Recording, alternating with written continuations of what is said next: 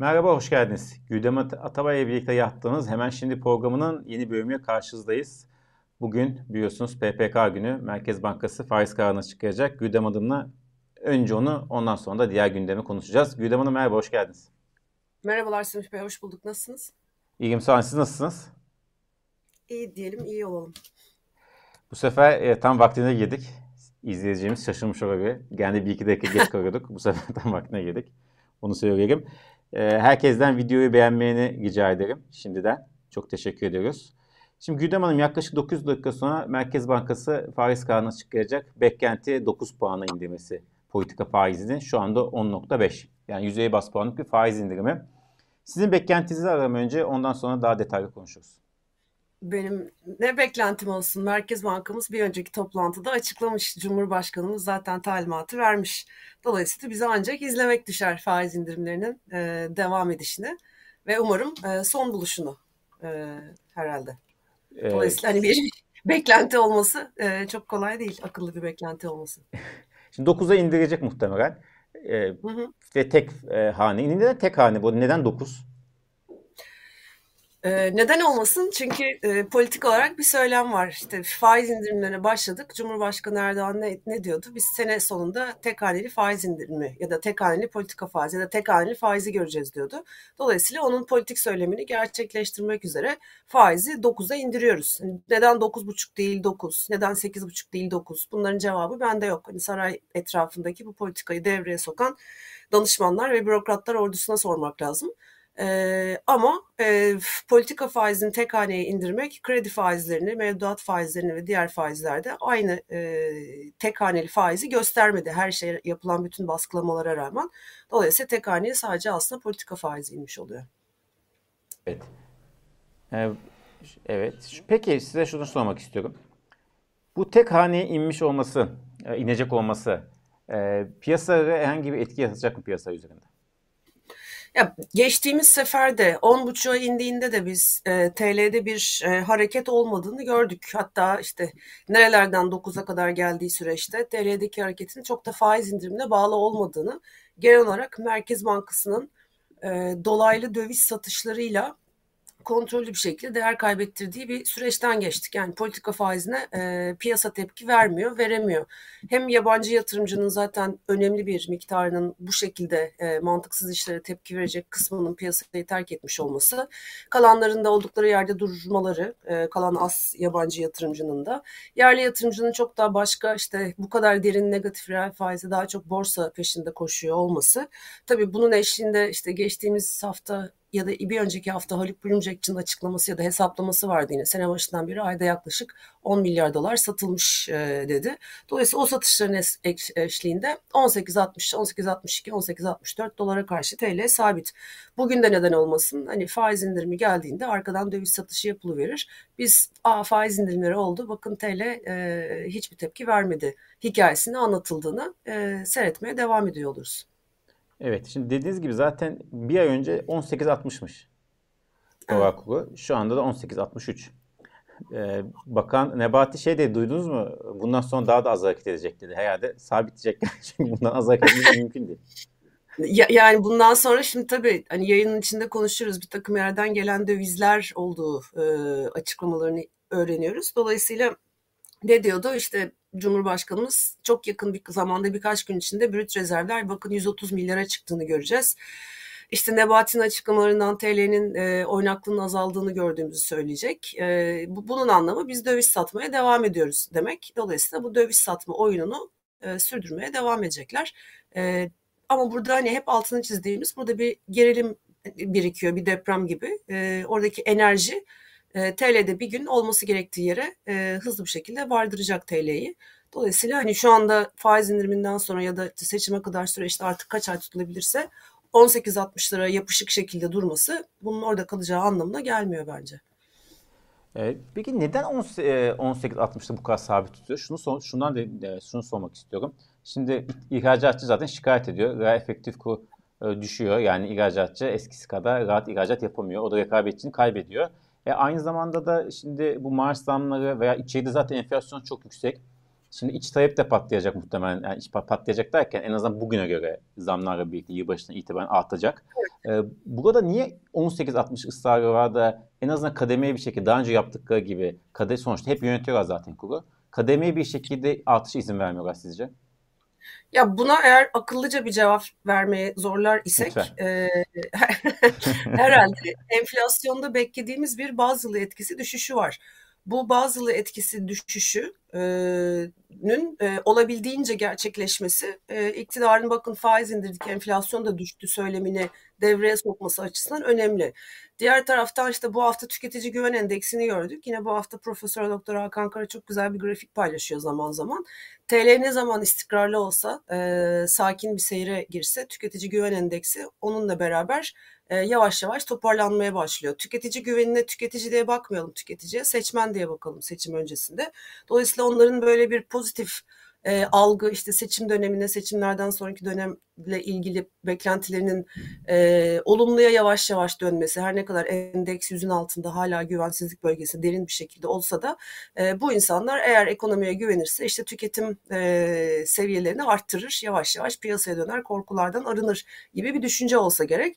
Yani hem e, seçmen olarak görülen tüketiciyi e, böyle bir bahar havası içinde tutmak hem de sanıyorum işte bu baz etkisiyle enflasyondaki düşüşün e, matematiksel olarak olabilecek bütün potansiyelini ortaya çıkarmak için TL şu anda baskılanmakta bence. İhracatçının e, öncelikleri seçim artık var. İkinci sıraya itilmiş hatta üçüncü sıraya itilmiş durumda. Zaten bunu her sektör bundan nasibini alıyor. Bankacılık alıyor, evet. ihracatçıları. Hepsi. Tabii tabii. Ee, Burak Ahmet Bey sormuş. Burada video e, yine beğenmeyeni ve hatta kanalımıza üye olmanı rica ederim. E, herkesten. E, Burak Ahmet Bey demiş ki madem böyle sabit tutulacaktı neden daha önce yapmadı? Yapamadı ne yapmadı? demek. Döviz sabit ha. tutabiliyorlardı. Neden daha önce tutmadı? Yani yapmadı çünkü bir taraftan şimdi hatırlayalım yılın ilk yarısında yüzde yedi buçuk civarı bir büyüme var. Ee, bu büyümenin önemli bir kaynağı ihracattaki artış 2021'den sarkan ivmeyle. 2021 neydi? İşte pandemi döneminin e, arkasından dış talebin çok kuvvetli olması, işte TL'deki e, rekabetçi güç yaratılarak onun etkisiyle ihracatta bir patlama, ekonomik büyüme ve belli bir döviz girişinin sağlanmasıydı. Dolayısıyla işte geçen sene sonu kur korumalı mevduatın devreye sokulması ve arkasından hani artık onlarca yüzlerce diyeyim küçük küçük düzenlemeyle TL'nin e, bu değerinin korunmaya çalışılması süreci de sabit bırakmak işlerine iş ekonomik olarak e, çıkarlara uygun değildi. Orada bir değer kaybı olması gerekiyordu ki ihracatçının rekabet gücü korunabilsin. E, ihracatçı işte yüzde otuzlar büyümeden şimdi yüzde ikilere kadar indi ama belli bir döviz girişi var. İşte bu korunduğu ortaya çıktı. Şimdi artık seçimlere yönelik işte aynı şeyi söyleyeceğim iç piyasadaki e, insanların daha mutlu, daha huzurlu e, kılınmasında bu da seçimlerde oy verme tercihlerini etkileyecek gibi gözüküyor. Hatta bu süreçte bir de işte asgari ücret zamları gelecek vesaire vesaire. Yani şu anda TL'yi baskılamak e, burada yapışkan tutmak çok daha kullanışlı, çok daha e, seçimlerde işe yarar, odaklı. Daha önce ekonomik büyümeyi ihracat yoluyla desteklemek, döviz girişlerini arttırmak önemliydi. O yüzden işte sene başındaki 12'lerden 18-62'lere kadar yaklaşık 100 milyar dolar daha döviz e, harcanarak e, bu iş o şekilde yapılma, yapıldı, yapılması tercih edildi. Evet. Şimdi bir dakika kaldı. Eskiden daha heyecanlı oluyorduk. Olsun yine de heyecan evet, yaratalım. Acaba ne olacak? Değil mi? Onu açıp bakmak gerekiyor. evet. Dolar endeksindeki zayıflamayı nasıl buluyorsunuz? Bu Türkiye için fırsat ya, mı? En azından bir avantaj Türkiye için, ya Türkiye için avantaj. Petrol fiyatlarının düşmesi de bir avantaj ama hani ne kadar kalıcı olur onu tartışalım. Çünkü Fed'in mesajları bir türlü algılanamıyor. İşte şimdi 13-14 Aralık toplantısında 75'ten 50 bas puana inecek faiz artışları. Böyle piyasa bunu bir bayram havasıyla karşıladı. Çünkü öyle yapmak istiyor. İşine geliyor. Hem hissenin tarafı hem tahvil tarafı ABD'de. Ama Fed herhalde söylemini de sertleştirecek. Çünkü faiz artışları yavaşlarken e, muhtemelen daha yüksek bir yere doğru gidecek.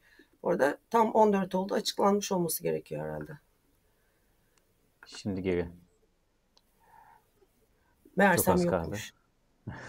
Hala bunu Biz, söyleyebiliyor olmak. Biz biliyorsunuz geçen hafta sanmıştık. o da güzel. O kadar o kadar önemsiyoruz evet. 14'ü 24'ü neyse. Aşağıda evet bir izleyici düzeltmiş 24'ünde diye. Teşekkür ederiz kendisine. Peki bundan sonra duracak olması artık en azından pozitif bir şey miydi? Tabii onu da bilmiyoruz duracak olmasını ama 9'a. indirdi. Pardon 9'a indirdi. 9'a indirdi mi? Evet. İşte başkanlık sistemi, fay- başkanlık sistemi faydaları. Hiç sürpriz yok. evet hiçbir şey belirsizlik yok. Her şeyi öngörebiliyoruz değil mi? Ne kadar güzel. Yani biz de böyle hain hain konuşuyoruz buralarda. Ee, ya durabilecek olması tabii çok rahatlatıcı değil bence. Ee, bu arada karar açıklandı ama ben açamıyorum. 24 Kasım. Ben de ona bakıyorum. Tamam şimdi açtım okurum şimdi birazdan. Ee, yani neden rahatlatıcı değil? Çünkü biz biliyoruz ki e, faiz indirimiyle enflasyonun düşmesi gibi bir bağlantı yok. Yani faiz enflasyonun nedeni değil. Ya da faizdeki artış enflasyonu arttırmıyor. Faizdeki indirim de enflasyonu düşürmüyor. E, faiz indirimleri aksine şu anda Türkiye'de işte %85 enflasyonu %70 küsurluk bir negatif reel faiz var. Bütün makroekonomik dengelerin bozulma süreci devam ediyor. Baz etkisi ötesinde enflasyona bir mücadele yok. İşte konuşuruz belki zaman kalır. Son gelen PMI verilerinin yanına işte reel kesim güven endeksi, kapasite kullanım oranı gibi veriler ekonomide yavaşlamanın başladığını, sertleştiğini gösteriyor. Bu da ihracat tarafı kaynaklı e, daralma eşliğinde gelecek önümüzdeki işte Aralık, Ocak, Şubat, Mart, Nisan döneminde. Dolayısıyla hani politika faizinin 9 olması e, enflasyon açısından işe yaramıyor. Cari açık yükselmeye devam ediyor. E, kredi faizlerinde e, ki yansıması sınırlı kredi verilmiyor. Mevduat faizleri yükseliyor vesaire vesaire. Yani tamamen dengeleri bozucu nitelikte. E, hani durması iyi bir şey mi? Evet. Hani sıfır olacağına 9 olması belki daha iyi ama çok da fazla bir anlamı yok herhalde. İndirim döngüsünün sonlandırılmasına karar verildi demiş Merkez Bankası. Evet, Resmi evet. olarak onu söyledi. Açık kapı bırakmamış orada. İki sene sonra tek hanede faiz. Ee, iki sene önce tek hanedeydi ama tabii iki sene önce ekonomi ne haldeydi? Onu kıyaslamak lazım. Yani kıyaslamak faiz tek hane, faizin tek hanesi olması dışında herhangi bir e, benzerlik yoktu. Hiçbir makroekonomik göstergede diyelim. Onun dışında ya hemen altı çizelim. İki sene te, sonra tek halinde politika faizi, enflasyon da tüfe enflasyonu yüzde 85'te, üretici fiyatları enflasyonu da yüzde 160'ta. Yani işte faiz indiriminin 12 aylık bilançosu hemen zaten karşımızda duruyor. Dolayısıyla bir başarıdan söz etmek gerçekten mümkün değil, imkansız hatta. Evet büyümedeki yavaşlamanın sürdüğünden bahsediyor. E, dış talep kaynaklı e, baskıların e, bu yönde arttığını söylüyor. E, ne diyor başka? Cari işlemler dengesinin sürdürülebilir seviyede kalıcı hale gelmesi fiyat istikrarı için önemli e, önem arz etmektedir diyor. Ama e, cari denge üzerindeki risklerin canlı olduğundan da bahsediyor bir taraftan. E, başka ne diyor? Kredilerin büyüme hızını izliyoruz diyor. İşte e, makro ihtiyati tedbirlerle uyguladıklarımızın etkilerini gözlemlemeye başlıyoruz diyor. E, para politikaları işte Aralık ayında 2023 yılı ile ilgili kapsamlı olarak ilan edileceğinden bahsediyor. Bu arada tabii yine müjdeliyor. Parasal aktarım mekanizması eskileri oraları geçelim. E, kararlılıkla yeni ek tedbirler devreye alabilecektir diyor. Yani e, hani nereden böyle bir e, sıçrama yaptığını işte faizi indirdik.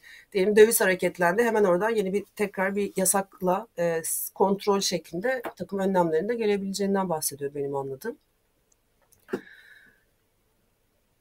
Sanayi üretiminde yakalanan ivmenin istihdamdaki artış trendinin sürdürülmesi, e, arz ve yatırım kapasitesindeki yapısal kazanımların sürekli açısından finansal koşulların destekleyici olması kritik önem arz etmektedir. Finansal koşullar destekleyici derken işte faiz indirimleri ve %9'a gelmesi. Az önce bahsettik. E, sanayi üretimi, kapasite kullanım oranı, reel sektör güven endeksi bütün bunların hepsi e, bozulmaya başladı. Dolayısıyla faizin 9 olması bunlara fayda sağlamadı. En son açıklanan e, istihdam verilerinde işsizlik oranı tekrar 10 %10'un üzerine çıktı. İstihdamdaki ya da işsizlik oranındaki artışın biz devam ettiğini gözlemliyor olacağız. Dolayısıyla hani bu da aslında e, birbirinden bağımsız iki tane gerçek. Hani faiz 9'a indi diye aktivite yükseliyor ya da işsizlik düşüyor değil. Aksine tam tersi bir döneme başlamış oluyoruz şu anda. Yani nesini evet. konuşalım şu metnin Allah aşkına yani. Hakikaten. Evet peki. O zaman size bir soru sorayım. Seyircimizin tamam, sorusunu sorayım. Faiz indiriminde kredi verimini arttıracak mı önümüzdeki günlerde demiş. Hayır. Yani neden e, arttıramayacak? Çünkü e, bir kere Ağustos ayında devreye giren en son e, önlemle beraber makro ihtiyati önlem adı altında işte bankaların e, ticari kredilerinde e, verecekleri kredilere e, kredi alacak şirketin alışveriş yapacağı tarafa ödenecek artık. Yani bu bambaşka bir düzene geçilmiş oldu. O zaten çok kısıtlayıcı. İkincisi kredi vererek hani bu işin işte dövize ya da başka emlak piyasasında gibi o paranın gitmesini engellemek üzere krediler çok daha seçici hale geldi. Tüketici kredilerini vermek konusunda iştahsızlar çünkü enflasyon çok e, yüksek bir seviyede. Hani bir taraftan faizi indiriyorlar, bir taraftan kredi vermeyi baskılamaya çalışıyorlar. Yani bu daha önce de konuştuk bunu. Bundan sonraki süreçte biz kamu harcamaların Eylül-Ekim ayındaki bütçe verilerini izlediğimiz gibi e, anormal bir şekilde yükseldiğini göreceğiz. E, büyüme o taraftan ve kredi garanti fonundan e, desteklenmeye çalışılacak. Hani kredilerde ani bir duruş söz konusu olmayacaktır ama büyümeyi %7'ler civarında tutması da kredi yoluyla e, artık mümkün olduğu dönemi geride bırakmış durumdayız diye düşünüyorum. Evet. Şimdi muhtemelen Güldem Hanım 3 Ocak'tan itibaren, 3 Ocak hafta sonu mu denk geliyor bakmadım ama sanmıyorum. Gelmemesi lazım. 3 Ocak'ta enflasyon, Aralık enflasyon açıklanacak ve ciddi bir düşüş olacak. Gözüken o. Çok büyük bir, e, geçen seneki gibi bir şey yaşamazsak birkaç gün, gün önümüzde ki şu anda öyle bir şey beklenmiyor. Evet. E, ondan sonra herhalde şey başlayacak değil mi? E, faiz indirdik, enflasyon indi korusu başlayacak. Başladı bile Semih Bey. Yani Bakan Nebati'nin ağzından sık sık duyuyoruz. Ee, Merkez Bankası Başkanı'nın en son enflasyon raporunda da enflasyona çok başarılı değiliz ama düşecek bakın göreceksiniz açıklaması vardı. Hani Nebati bunu kullanmaya çok hazır gözüküyor. Hatta bir iki defa kullandı. Ama biz o dediğiniz veri açıklandığında çok yüksek perdeden bunun Cumhurbaşkanı'nın ağzından da e, artık meydanlarda da söylendiğini göreceğiz. Hatta öyle bir süreç olacak ki işte biz biliyoruz neden. Aralıkta %13'lük bir aylık enflasyon vardı. %13 yerine 12 aylık seriye %3 civarı 4 civarı bir şey koyduğunuz zaman zaten %70'e iniyor. Aynı şey Ocak enflasyonu %10 civarıydı. Sonra 7, sonra 5 civarıydı sırayla yanlış hatırlamıyorsam. Dolayısıyla %3,5-4 e, olacak her enflasyon Nisan'a kadar yıllık seviyeyi Nisan'da bir bakacağız. Bugünkü %83-85'ler seviyesinden %47-50 aralığına indirmiş. Bu da büyük bir tabii ki seçim söylemi olarak kullanılacak. Ama hani bunu bizim izleyicilerimiz biliyor da altını çizmekte fayda var. %50'ye yapışacak bir enflasyon da çok yüksek. Ee, 3 lira alınıp e, 7 liraya çıkan e, bir ürün %50 enflasyonla 7'den 10 liraya gidecek aynı süre içinde. Dolayısıyla hani elde var aslında sıfır enflasyonla kazanım. Bir de arada işte 18.62'ye yapışkan tutmayı başaramazlarsa şu anda işte olması gereken değer yaklaşık 21-22 aralığında oraya da sıçrarsa zaten bir miktar daha enflasyon baskısı devam edecek. Üstelik bu hafta açıklanan işte yurt dışı üretici fiyatları enflasyonu, e, tarım girdi enflasyonu vesaire bunlar hep yüzlü rakamların üzerinde. Yani maliyet baskıları e, tam gaz devam ediyor. O açıdan çok önemli bir rahatlama yok. E, yani sanal bir enflasyonda düşüş hikayesi anlatacaklar. Gerçek hayatı yansımaları e, çok hissedilir, ele tutulur şekilde olmayacak. Asgari ücret artışı %50'ler civarında tutulsa bile sanıyorum. Burada tweet attık Güdem Hanım. Bir tweetler misiniz lütfen? Bu sırada da izleyeceğimizden videomuzu beğenmeni rica ederim. Ve buradan şunu sormak istiyorum. Burada esasında bir ne diyeyim X faktör mü deniyor? Ee, dış bir belirleyici var. Ee, şimdi Barış Soy'dan bir tweet'i gelmiş. Yeni bir haber var. Ee, yeni haberimiz de şu. Bir yerden daha para bulmuşuz. Katar'dan 10 milyar dolar geleceği konuşuluyormuş. Ki Barış Soy'dan e, bu tip haberleri iyi veren bir gazeteciydi. Herkesin bildiği gibi Suudilerden 5 milyar dolar mevduat gelmişti. Swap diye mevduat onu belirtirim. Ee, Katar'dan da 10 milyar dolar buna benzer bir kaynak geleceği söyleniyor. Yaklaşık 15 ya 20 milyar dolar da yaz aylarında, yaz sonunda Rusya'dan gelmişti. Topladığında 35 ediyor. Ee, şey demişti ki Atiye Geçya'da, hatta onu e, bu, bu, bundan sonraki yayınımızda kendisine soracağım. 50 milyar dolar gelirse Erdoğan seçim kazanabilir demişti. Çok az kaldı. Atiye Geçya'da şeyde 15 bir şey kaldı. O da bir şey değil. Bunu ne diyorsunuz? Bu kaynakla e, tabii ki hiçbir işlevi yok denemez. Türkiye 800 milyar dolar bir ekonomi olabilir ama sonuçta acil nakit para ihtiyacı var ve bu kaynağı bir şekilde bunun e, nasıl bulduğu çok eleştiri konusu ayrı bir şey. Ama sonuçta zaten e, demokratik, hukukun işlediği bir ülkede yaşamıyoruz. Türkiye'nin koşulları biri. Bu şartlarda bulunan bu kaynak e, geminin en azından yüzmesine katkı verdiği kesin. Hatta belki de sargıdığı kesin. E, siz bunu siz bunu nasıl yorumluyorsunuz? Bu para girişleri e, daha ne kadar devam etme, eder sorusu saçma bir soru sormayı vazgeçtim. Ne kadar işe yarıyor ve ne kadar işe yarayacak? Yani bence ilk yorumu herhalde Atilla Bey duymuşlar, dinlemişler, ciddiye almışlar. 50'yi tamamlamaya çalışıyorlar dediğim İkincisi de şimdi Katar'a özel Eurobond. Ee, hani dediğiniz gibi sormayalım ne için özel Eurobond Katar'a ne, ne, ne neyin karşılığında ne ne ne, ne nasıl bir yatırım e, ilişkisi olarak hani onu bilmiyoruz ama bildiğimiz ve net olan çok şey var. E, bunlardan başta Türkiye'nin döviz açığı var. Merkez Bankası rezervlerinin ve para politikasının kullanılma biçimi e, TL'nin işte cari açıkla beraber dış ödemelerle birleştiğinde TL'nin kırılganlığını arttırıyor. Dolayısıyla seçimi kazanmak için TL'de istikrar e, ve iç piyasaya para pompalanması gerekiyor. Eğer sadece bütçe kaynaklarını kullanırsanız işte enflasyonist baskısını belki de seçimden önce hissetmeye başlayacağız. Dolayısıyla dışarıdan döviz girişleri bunun TL'ye çevrilmesi, piyasaya satılması yaratacağı pala bolluğu yine elinde sonunda buna yol açacak. E, ama en azından işte 18.60'lardan belki de 17'lere inecek TL dolar bu harcamalarla. Zor ama en azından 21'e çıkması engellenecek. Bu da işte hani zemine bakalım. Aralık hani 2022 kapatalım. Ocak'ta enflasyon %70 ile başlıyoruz. İşte Nisan'da %50'ye iniyor. Cari açık ister istemez biraz daralıyor e, ekonomideki yavaşlamayla beraber. Enflasyonu 50'ye indirdik. Politika faizimiz %9. TL dolar 18.62'de ve para pompalandığı bir yerde e, seçim söylemi e, seçim kazanma yönelik bir takım çalışmalar bunlar. Yani Suudi Arabistan'ın 5 milyar doları anlamsız depo olarak geliyor. İşte mevduat, TCB mevduatına. Bu para her an çekilebilir. Ama biliyoruz ki işte Bin Salman, Kaşıkçı cinayeti, Erdoğan ilişkileri eşliğinde bu para seçimden önce çekilmeyecek. Belki bir 5 milyar dolar daha swapla eklenecek. Kimler sırada? Katar. Aklı kim geliyor? Rusya. İşte Rusya için e, oradan da paranın devam etmesi ve belki Suriye operasyonu da seçime yönelik bir takım şeyler içeriyor. O, Oradan da para ve kaynak ve politik destek gelmesi için işte Esad'la e, masaya oturulacak herhalde Moskova'da, Rusya'da bir yerlerde önümüzdeki 3-4 ay içinde. Yani bütün bunlar seçimi kazanmak için elbette işe yarar mı? Evet yarayabilir e, ama en, dediğim gibi enflasyon %50'nin altına inmiyor. Gelir dağılımdaki bozulma devam ediyor. Bütün bu riskler seçim sonrasında öteleniyor. Dilerim seçmen e, dediklerimizi duyuyordur, dinliyordur. E, daha da yüksek sesle kulak verir ya da dikkatle kulak verir.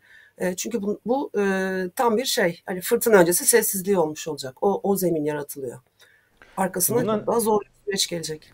Rusya'daki para biraz farklı ama bu sonuçta bunların e, Rusya'dan gelen paranın niteliği biraz farklı. Sonuçta e, Akkuyu için falan e, gelmişti diyebiliyoruz en azından bir kısmı. E, ama ya sonuçta, o var. Tatanoksan diğer... turizm, işte şirketlerin ortak kurulması, Avrupa'ya satılan ortak evet. mallar bambaşka Şimdi seçimde mesela e, mevcut iktidarın devamı e, koşulunda hatta e, iktidar değiştiğinde sonuçta bu e, geçici gelen kaynağın birçoğu çıkacak. O günlerde de yayın Tabii. yaparsak konuşuruz. Artık kim iktidarda olursa olsun Konuşuruz. bunu nasıl yöneteceği ayrı bir soru.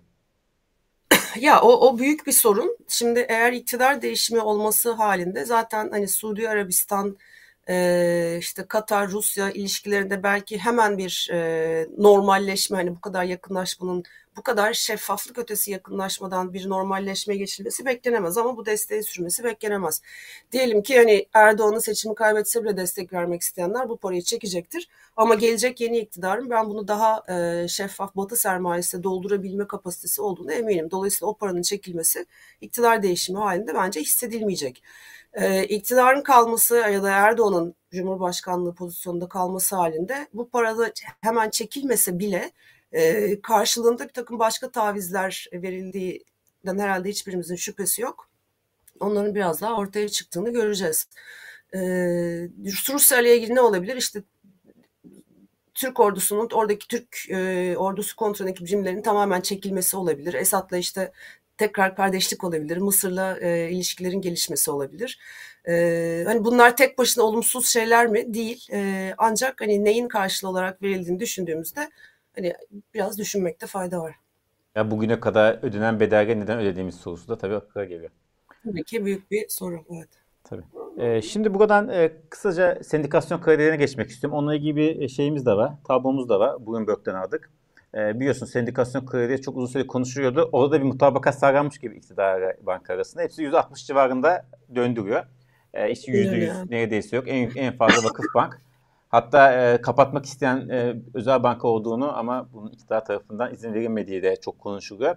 E, bu tablo bize ne gösteriyor? Hem faiz oranı maliyetleri hem de yenileme oranları.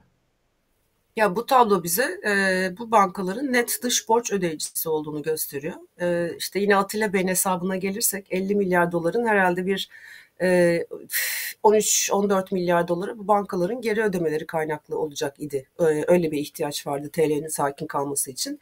İşte 35 milyar dolarını bulduysak e, demek ki bu ödemeler e, çok fazla baskı yaratmayacak TL üzerinde. Hesap o hesap eğer anlaşma olduğuna inanıyor isek.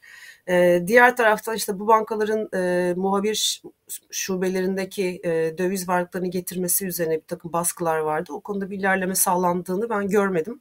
Olması da çok ekonomik olarak gerçekçi değildi zaten. E, ama o baskı işte burada oluşan gerçekten borç ödeme baskısının e, çok istikrarsız e, olacağı belli döviz kaynakları e, yaratarak işte Katar, Suudi Arabistan, Rusya gibi seçime kadar e, onlar hazır borç ederken biz de buradan dövizi sokuyoruz. Şimdilik dengeliyoruz gibi bir e, ortak zemin yakalanmış olabilir. Evet. Şimdi başka bir konuya geçiyoruz Güldem Hanım. Sizi geçen hafta ara verdik. O yüzden konu çok birikti. Hızlı hızlı gidelim. Şimdi borsa. Şimdi borsa mevzusunu e, biliyorum siz borsa çok konuşmuyorsunuz zaten. Ama onu konuşmayacağız zaten. Genel e, siyasiyetin borsa hakkında yaptığı açıklamaları konuşacağız. Çünkü hiç olmadığı kadar e, siyasetin gündeminde. Normalde borsa nispeten daha az. E, siyasi lidergen özellikle gündeminde olan bir e, ekonomik ne diyeyim aran olurdu. Şimdi biliyorsunuz önce bundan bir iki ay önce mi ne Nebati, Bakan Nebati bir tweet atmıştı. Hatta o tweet'i de varsa gösteriyorum arkadaşlar.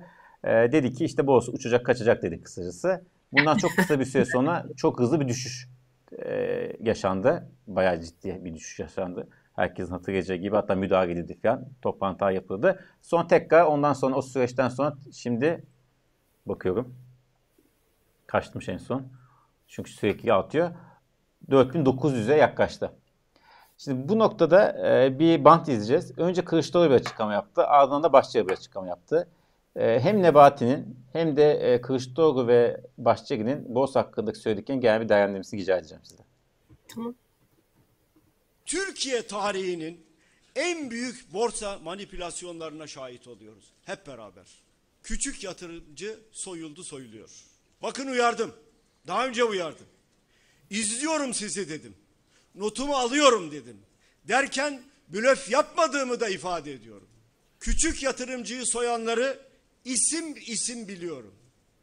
Sadece ben değil. Bu işin namuslu uzmanları da isim isim, firma firma bütün bunları biliyor. Hepsini bir kez daha uyarıyorum. Bu çaldığınız küçük küçük yatırımcının paralarıdır. Açıkça söylüyorum. Bu paraları burnunuzdan fitil fitil getireceğim. Yazın bir yere. İstanbul borsasının yükselişi devam edecek. Önü de ardına kadar açık olacaktır. Borsaya bizim güvenimiz tamdır. İstanbul borsası yerli ve yabancı yatırımcılar için en gü Evet. Şimdi ikisi farklı esasında e, şey taşıyan şey. Birisi bu da spekülasyon yapıyor diyor. Diğeri de borsa yükselecek diyor. E, nasıl buluyorsunuz borsa üzerindeki siyasi tartışmaları? Ee, gerçekten şimdi cümlelerimi çok dikkatli seçmeye çalışıyorum evet, ama e, yani Sayın Bahçeli'nin ben hayatımda yani işte siyasi e, açıklamaları içinde çok çetrefilli, çok kendine has açıklamaları içinde bazen bayağı öfkeli açıklamalar içinde ilk defa borsaya bu kadar açıkça destek verdiğini görüyorum. Bu oldukça ilginç bir durum. E, bu neden böyle olduğunu düşünürsek işte tekrar işin ekonomi kısmına dönelim. E, elinde TL'si olan, e, biraz birikimi olan kur korumalı mevduatta bir miktar kazandı. Kur korumalı mevduatta artık e, işte hazine yarattığı yük üzerinden vesaire vesaire yavaş yavaş anlaşıldı ki oradan çıkışlar teşvik ediliyor. E şimdi banka mevduatına konsa bu para kur korumalı mevduattan normal TL mevduatta %21-22 civarı maksimum bir getirisi var konut sektöründe işte kredilerle tıkandı. Kredilerle tıkandığı noktada e, zaten konut fiyat artışları durdu. Hatta konut alımları eksiye dönmeye başladı yabancıların e, işte güney bölgelerimizdeki talebi hariç. İşte araba tarafındaki otomobil fiyatlarının artışının kontrol edilmeye çalıştığını görüyoruz. Talebin yerliye döndürülmeye çalıştığını görüyoruz vesaire vesaire. Yani bu paranın mala gitmesi artık istenmiyor. Çünkü enflasyon yaratıyor. Bu kadar kontrolsüzce bir para var. Dolayısıyla yatırımcıya e, az önce işte tüketici güveninden bahsettiğim gibi bu tür yatırımcıya, seçmen olarak bakılan yatırımcıya kazandığı hissini verilecek alan geriye borsa kalıyor.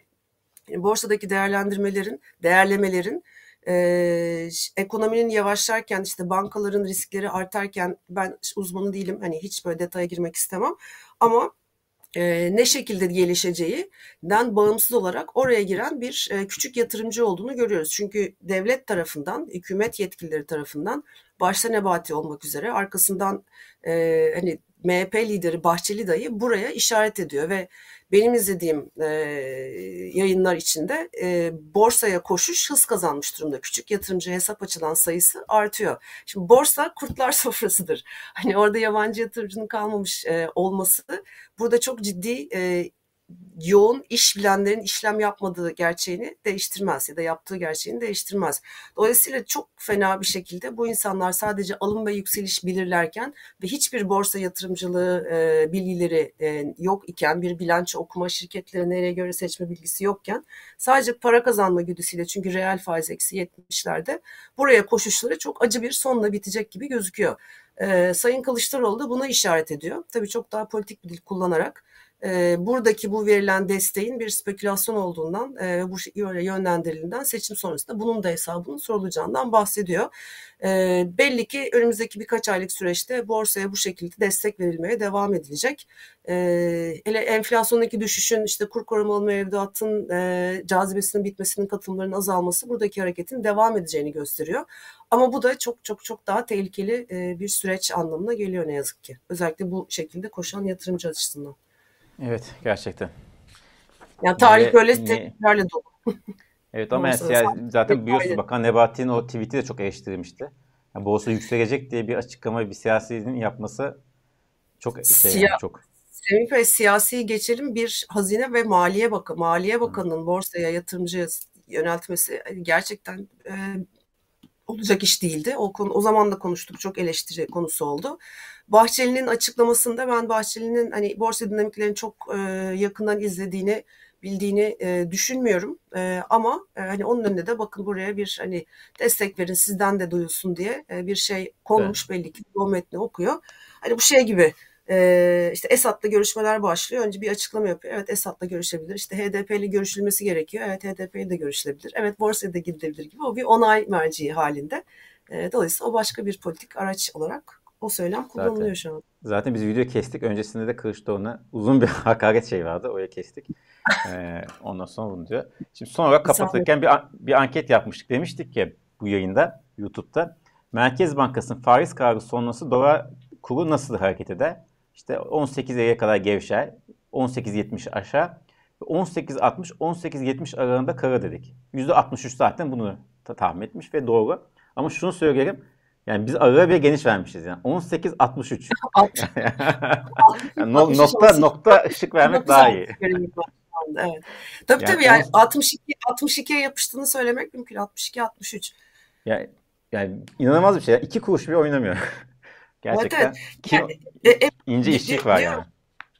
ince bayağı bir evet ince eşlilik var. Yani bu kanalın seyircisi o anketi yanıtlayanlar, e, bizleri dinleyenler, bizlerden öte bir sürü şey okuyanlar, takip edenler zaten TL'nin neden 18.60 civarında yapışkan olduğunu biliyor. Dolayısıyla bu faiz indiriminin arkasından yine aynı oyunun oynanacağını, aynı e, planın devreye sokulacağını, işte Merkez Bankası'nın, kamu bankalarının vesaire artık ne şekilde oluyorsa müdahale edeceğini biliyorlar. Dolayısıyla e,